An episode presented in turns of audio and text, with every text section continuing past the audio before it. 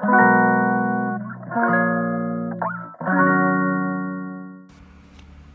のラジオは当たり前の毎日をもっと楽しくをテーマに配信していくラジオです。おはようございます。カナリアかなこです。台風が近づいていますが皆さんのお住まいの地域は大丈夫でしょうか？これから雨風が強くなる予報なのでその前に早めに早めに行動して過ごしていきたいですね。さてさて3連休の中日皆さんはいかがお過ごしでしょうか？我が家は夫が仕事なので家には私と娘2人の3人でいます。私と夫は大好きなカフェで働いてて知り合ったのでお互い休みは平日です。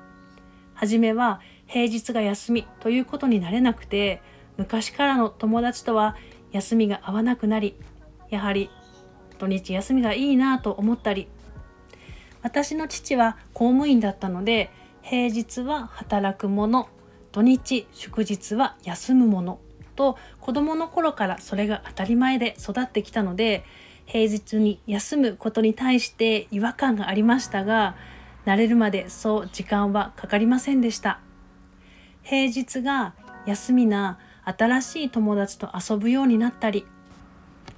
平日はどこも空いているので嬉しかったり良い面もたくさんあります。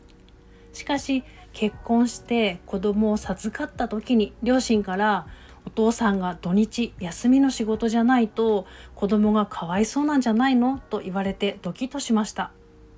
自分の子供時代を思い出すと私はいつもお父さんの後を追いかけてて休みの日は必ず私の好きな場所に連れて行ってくれたのを思い出してなんとなく罪悪感のようなものを感じたのを今でも覚えています。それは同じように周りの人からも平日お父さんが休みじゃないと子供がかわいそうだねと心配してもらったこともありますがうんうん確かにかわいそうという意見もあるけど実際に私が今まで子育てしてきてお父さんが土日が休みじゃないからかわいそうとは私は感じたことがなくて子供たちも小さな時から土日はお父さんはお仕事で育ってきているしむしろ私は娘2人を楽しませることに自信満々なので今日も楽しかったねで休みを過ごせています。できるだけ子どもたちに主導権を渡して何をしたいのか考えてもらい私はそれにあまり口出しせずにその日を過ごせるように心がけています。